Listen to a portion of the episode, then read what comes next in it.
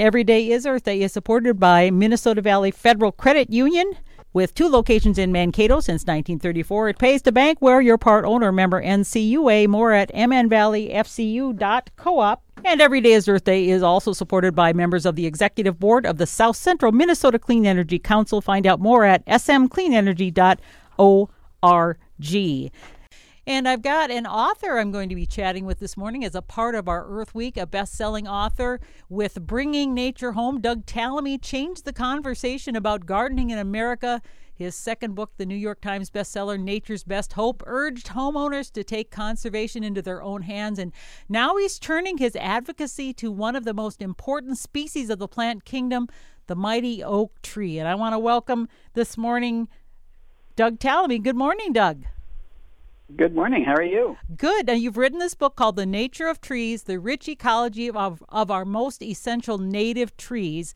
And I absolutely love this book. I'm a big gardener, but I wanted to go out, Doug, and you'll probably love to hear this. I wanted to go out and plant a, a grove of oak trees immediately.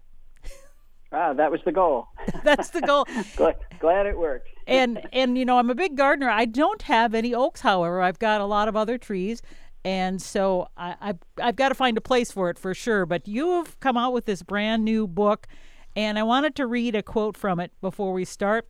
You put, A yard without oaks is a yard meeting only a fraction of its life support potential. Tell us what that means. Well, it means oaks are the best at supplying life support for um, an awful lot of creatures in this country. You know, there's a there's a, a movement we're recognizing that we need to start to design landscapes for more than just aesthetics. They have to contribute to local ecosystems. And there's really no better tree in 84% of the counties of North America than one of the oaks to, to accomplish that. Well, I'm all for trees and everything. I, I just did not understand and realize how significant the oak tree was.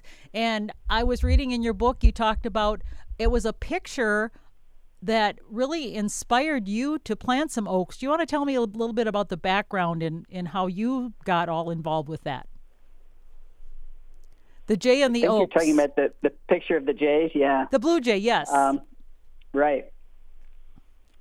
We when we moved into our property, it was loaded with invasive plants. So first thing we had to do is try to remove them. And every time we removed a big one, it left a disturbed area. Mm-hmm. We didn't have any big big trees on our property. So um, the next spring, oaks started germinating from those disturbed areas, and I knew I didn't plant any acorns there, and I knew no, you know, no tree nearby dropped them. Well, I was in, I think I was in the barber shop, and I picked up a photography magazine and opened up, and here's a picture of a blue jay flying with a, a acorn in its mouth, and I said, "Bingo, that's what's happening." And I looked into it, and jays do have a, a mutualistic relationship with with oaks, the oaks provide the food in the form of acorns, but jays allow oaks to move faster and farther than any other plant genus on the planet because they will carry those oaks up to a mile from the tree and then they tap it below the surface of the ground. And the idea is they're going to go get the oak, the acorn in the wintertime, but they only remember where one in four acorns are. So they end up planting uh, literally thousands, each jay plants thousands of oak trees every single fall. Uh, and it, that really has allowed oaks to move uh, all over the, the world, well, all over the temperate zone of the world, faster than any other plant. Well, so Douglas, now instead of, of clearing those oak trees that were growing, like a lot of people would and say, oh, I'm going to plant grass, you left them. And by by trade, you are a, an entomologist, I understand, and, and this is in Pennsylvania that you're, is, is that where you still are living? Right, southeast Pennsylvania. But but you're a professor and you teach entomology, so you let those oaks grow and just said, "I'm not going to plant grass. I'm going to let these oaks grow." And what what has resulted from that? Well, you know, I started taking pictures of every moth species that has come to our yard since we moved in, and I'm up to 1,042 species. Wow. Now that's significant because moths and the caterpillars that create them are the most important part of the terrestrial food web in terms of getting energy from plants to other animals. It takes thousands and thousands of caterpillars to make one clutch of birds. Well, so now you say that that's out there I don't think anybody's ever thought of caterpillars being that significant. And when I read your book, I was astounded. And so, yeah, explain that, how that works, because even as a person who's been gardening and working with nature stuff all these years, I thought, why is he talking so much about caterpillars? And I was I was amazed. Yeah. You know, if you if you just sit in front of a nest and count all the caterpillars that come in, somebody did that with chickadees way back in the '60s. It's six thousand to nine thousand caterpillars just to make one, just to get one clutch of chickadees to the point where they leave the nest. Oh. And after they leave the nest, the parents continue to feed them caterpillars for another 21 days. So you're talking about tens of thousands of caterpillars to make a bird that's a third of an ounce. Where do those caterpillars come from? Well, they come from the trees that make them, and oaks support 950 species of caterpillars, which is far in the in the whole country, far more than any other tree genus. So, in terms of, of making those caterpillars that support the birds and so many other things, oaks are the very best. Oh, absolutely, and that just just amazed me. And you talked about watching the taking pictures, like you said, in in your yard, and you have other trees besides oaks as well, I assume, or just oaks? Oh yes, Oh yes. yeah. Oaks are the best, but they're not the only trees out there. You want a diversity of trees. I call them keystone plants because just just 25 just 5% of our native plants are making 75% of the food that drives those food webs. So if you're building an ecological house in your yard, the keystone plants like oaks are the 2 by 4s of that house. And so they're essential. You, your house is not going to stand up if you build it out of wallpaper. So they're essential, but they're not the only things that go in your, your yard. You need other species to uh, round out that house. And one of the things that you advise, and we talk about this on our, our show, our gardening shows here, is about uh, don't start your cleanup too early in the spring. And I always used to want to be one of the first ones to get that done. But this year I have waited because of all the things I keep hearing and have found an amazing number of like the ladybugs and other things that otherwise I would have cleaned up and not known about. So, talk a little bit about the importance of that, providing that shelter, and, and some things we can do to, to help our environment in terms of the nature that's out there. Yeah. Um, sorry, somebody's at the door. Oh. sorry, I'm on the radio. okay. Uh, okay. That's the trouble of working at home. Yeah. That's right. So, so what are some things we could do? We're talking about not cleaning things up too early, for example. Uh, you know, leaving leaf litter is an important um, important part of that. Or a lot of people have had meadow plants; they want to cut them back, and they think, well, if it's been 50 degrees for a few few uh, days, it's fine, and all the insects have emerged. That's not even close to true. Insects emerge from their overwintering spot um, throughout the summer. I mean, there's some insects that don't emerge until September. So it's best to try to create a yard where um, some of that stuff just gets to remain. You should you should keep as much of your as many of your leaves as you can. I know you have to get them off your lawn, but you should have less lawn anyway. Put them in your beds, and if you have a meadow, cut back a third of it every year, but two thirds should remain untouched so that what, whatever is surviving in those two thirds gets to colonize the third that you did cut back or, or burn. Um, so people say, you know, when can I do this without killing anything? The answer is never. Okay. you just try to kill as as as little as you can. You know, if you if you rake up those those sweet gum leaves, uh, there's a, a luna moth cocoon in there. If you if you mulch them with your your lawnmower, you've just ground it all up. So we're very hard on the living things around us without thinking about it, without without you know, it's not our goal, but we are hard. It's one of the reasons we got global insect decline. The well, way we treat our landscapes kills them, you know, uh, so many different ways. How significant is that? I mean, people say, well, there's so many jillions, gazillions of insects, so I'm not worried. Why should we be worried? You should be worried because insects are the little things that run the world. Uh, and we've lost, the estimates are about 45% of them so far. So if if they're if insects are the currency in our ecological bank account, we've just lost half half of our money. If that was real money, you'd, you'd think that was significant.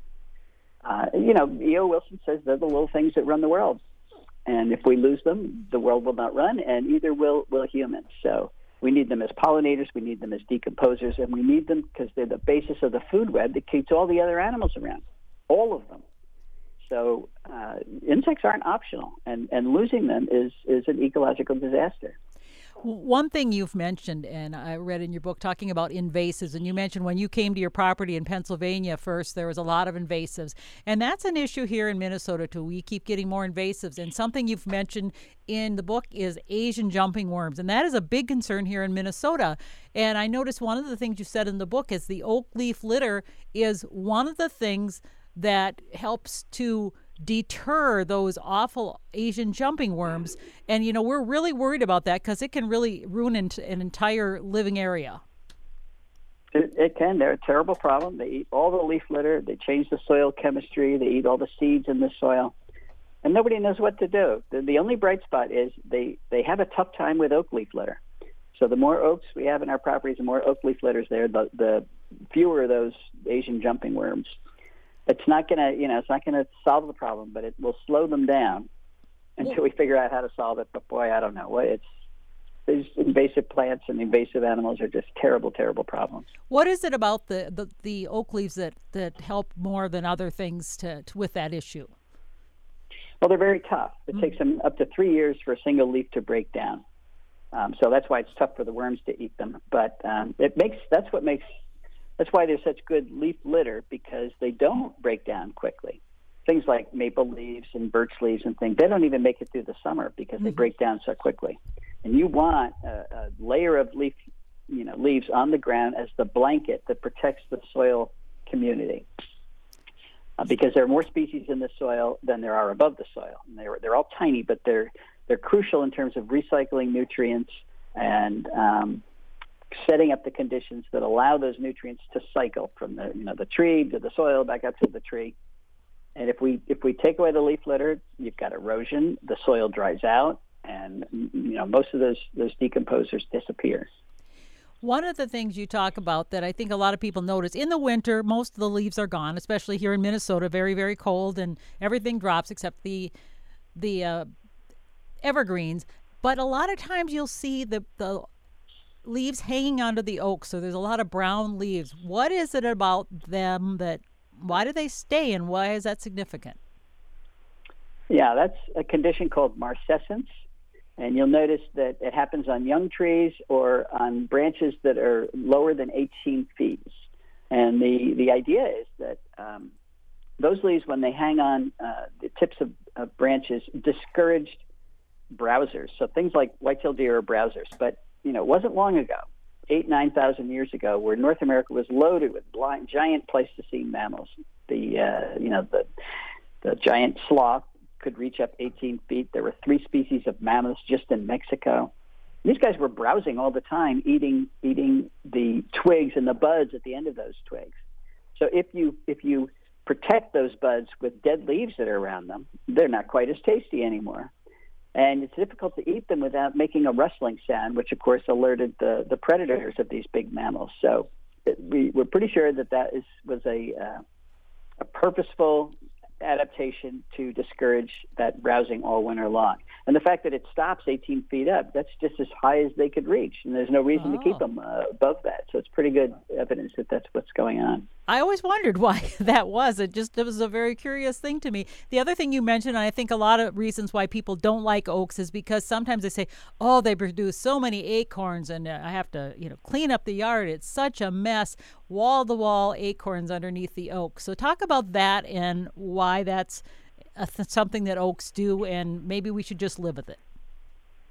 Yeah, there are some things we need to live with.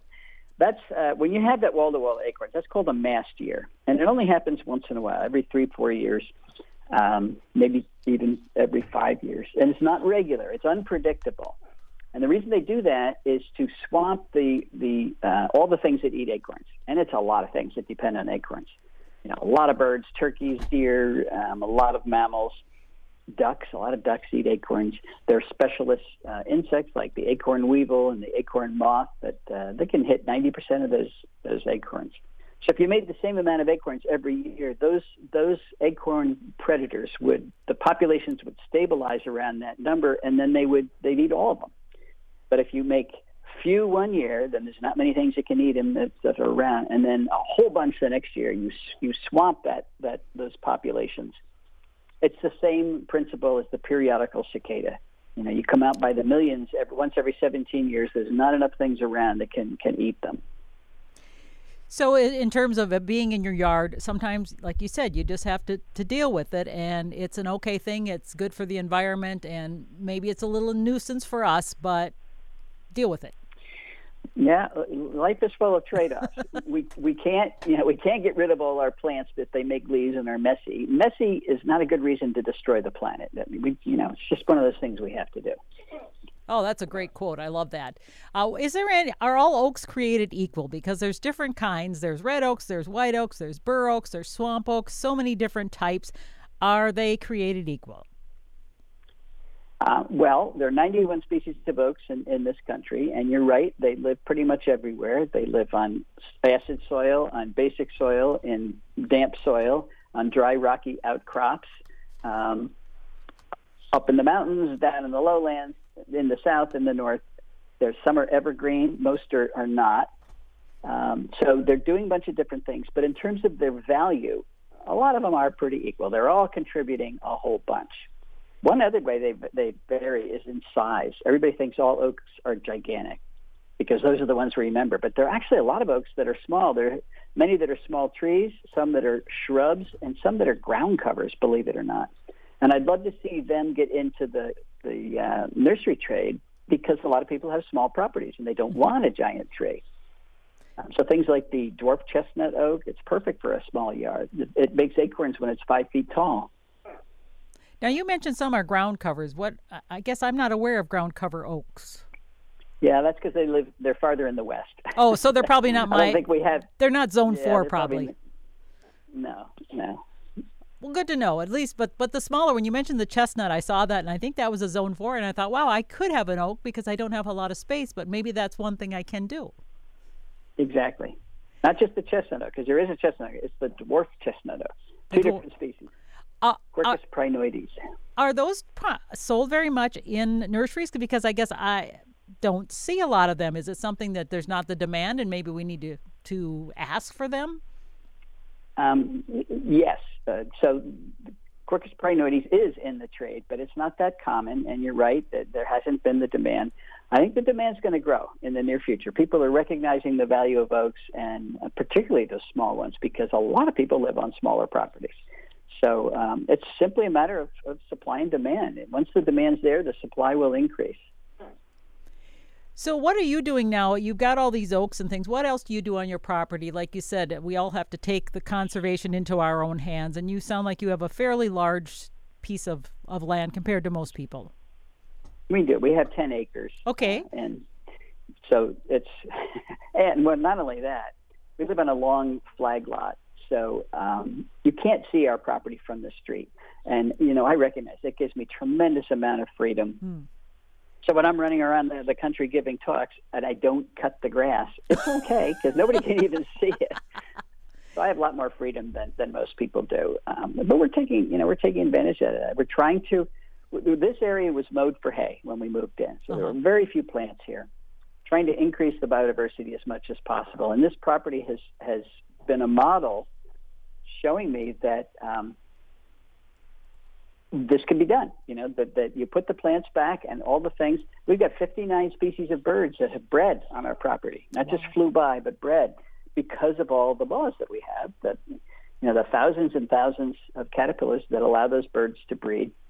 Um, and it, it, you know, I saw the the headline this past fall from the World Wildlife Federation that says Earth has lost two thirds of its wildlife since 1970. But I'm thinking not at our house.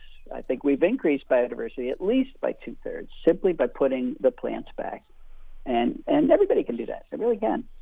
You mentioned all the caterpillars. I think we don't see a lot of caterpillars in your book. The reason I loved your books not only because of the it was well written, but you had a lot of pictures in there, and it was told from the basically from the perspective of the oak tree month to month it's like a diary almost and i just thought that was really wonderful and with all the pictures and that sort of thing and I, I don't know how you know you can tell a story better than the, with those pictures. Were all those your original pictures for the most part? Yeah, all but three or four. Okay. um, that's the fun of writing a book. So I need a picture of this, so that's a, that's a goal. and then uh, you know then you often have to wait for the season and wait for it to come. But uh, so, for example, that I I don't have good pictures of the periodical cicadas because they're not coming out till this June, oh. and I will get them, but uh, not in time for this book. Who do you think you wrote this book for? Uh, you know, I, it, my my overall goal with all of my books is to help convince people that nature's not optional. We absolutely need it, and to reconnect them with it or connect them with it for the first time. We have this idea that humans are here in nature someplace else, and that it's just there for our, entertainment. And you know, both those things are wrong. Nature has to be everywhere because we need functioning ecosystems everywhere. As a matter of fact, we need more ecosystem services now than ever before because we've got you know 7.9 billion people on the planet, uh, and that's not the direction we've been heading. We've been we've we've had this this either or. You know, if humans are here, nature's going to be someplace else. There isn't any someplace else anymore. So so I write these books so that people will realize, well, gee, I can put nature right where I live or where I work or where I play. Even if I live in an apartment, I can I can volunteer and help somebody who owns land uh, restore it but you have to pick the right plants. Plant choice matters, or it's not going to work. And that's it's another thing we've done is we think our landscapes are just decorations. We've chosen plants from all over the world, and they're very poor at supporting our North American uh, natural systems. So trying to get all those messages across is, is the goal of these books. In the case of the oak, I want you to look at your tree and realize it's not a tree, it's a home. It's a home for thousands of species. And you can go out any month of the year and, and you know, after you read about that month in my book and look for the things I talk about. And by the way, I just talk about some of the things that happen because there's a lot of things. Um, and then, you know, that's a connection. That's where knowledge from the book is going to generate interest on your part, and then interest generates compassion. And we will, you know, we will do a better job at protecting the natural world that protects us. Well, Douglas, I wanted to say after reading your book, uh, I, I was do a lot of landscape on my property. I'm trying to do more natives and that sort of thing. But I did take note because you had talked about looking under the bark and things, and and I discovered this world of insects that I never knew existed. These little, uh, they were ladybugs, and they must have hatched under the bark or somewhere near this tree. And I just thought to myself, if had I not read that and really thought about it, I wouldn't have found that. And it was just awe-inspiring to think and you talk about all the caterpillars and and I think I don't see very many but a lot of the pictures you showed is how they hide how they're they're camouflaged how they're just nature's so smart they have to hide because those birds are after them any caterpillar that doesn't hide is gone you know and a lot of them feed only at night so if you go out at night oh. with a oh. flashlight that's when they come out and they're on the leaves because the birds aren't hunting at night so that's a much better time to look for those caterpillars. And the, the New York Times just did a nice write up about you. Was that pretty exciting to see see that write up about your book about oaks? Sure. and I love the title. It says "Why You Should Plant Oaks," and I hope everybody can read the books. And uh, the publisher of your book gave me some extra copies, so I'm going to be able to give some away. And I, I hope that the uh, p- people will enjoy it as much as I did because it's just a really great book, Douglas. And I thank you for coming on the show. Is does your research now you're at the university does your research follow any of the stuff you're talking about in your books in terms of more with oaks or in general insects? Yeah the, my research in the last 10 years has has um, provided the background for everything I, I, I, write about. And it's one of the things that that um, it gives credibility to the things I say because we've got the scientific papers published to to um, these aren't just my opinions. There, there's there's data behind this uh, and that, you know, that's necessary these days because you hear an awful lot of things out there that, that uh, have no data behind them. And it's hard to separate truth from fiction. And the best way is you do an experiment and publish it. What's your next work? Are you working on anything particular now? Because you've had uh, several best-selling books. Nature's Best Hope is, is one of them, I know. And well, the... I realize, yeah, I, I, I get I get a lot of emails every day with questions. People still have a whole bunch of questions that I have not answered in my book. So I was thinking of a book that just focused on these questions. This is these are the, the nitty gritty that people want to know to make all this work and see if that works. But you know, at this point, I'm just doing email. I haven't written anything because you're too busy answering. Got to wait for the flurry to, to calm down. Yeah. Well, thank you for writing this this very important book, and uh, we wish you a happy Earth Week. And thanks for coming on the show. We appreciate it so much. Thanks for having me. Okay, bye bye. Take care. Thanks. There's 25 trees on the side of the hill. They're coming in straight, taking their fill. They're filling in the space. The big pine stood, they're claiming his sun for their own wood. And I've got some time to sort things out. I pull a honeysuckle vine, read books on the shelf. There's one or two I've never read and more than a dozen gonna read again like blue highways and the land. Remembers black elk speaks and fire on the mountain. Rural free and the contrary farmer. A home in the country and bound for glory. Irish folk tales as told by yeats. A country year at nature's pace. The grapes of wrath and Jayber Crow. Wilderness plots in the ohio is just 25 feet from the 25 trees to the old bookshelf and the birds and the bees fly between these words I love and land on the branches of the trees on the bluff. They all started living since I've been here. I've been watching them grow, keeping things clear like the wild rose we call the sticker bush and the grapevine. That'll choke them good. They're coming up strong and making their stand. We'll share our lives on this piece of land and they'll watch me as I watch them, and they're born to rustle and bend in the wind. There's five pin oaks and five wild cherries, two red buds and one mulberry, a black walnut, two sugar maples, a dogwood, and a honey locust, two tulip poplars, a state tree, a chestnut a sycamore and a beech and two catalpas to round out things. They're a good old fashioned tree.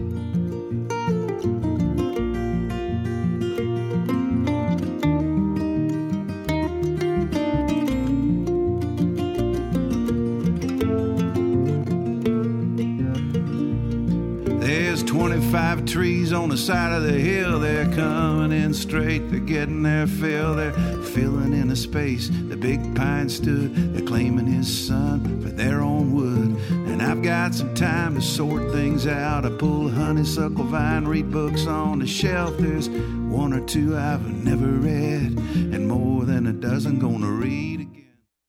Every Day is Earth Day is supported by Minnesota Valley Federal Credit Union. With two locations in Mankato since 1934, it pays to bank where you're part owner member NCUA. More at mnvalleyfcu.coop. And Every Day is Earth Day is also supported by members of the executive board of the South Central Minnesota Clean Energy Council. Find out more at smcleanenergy.org.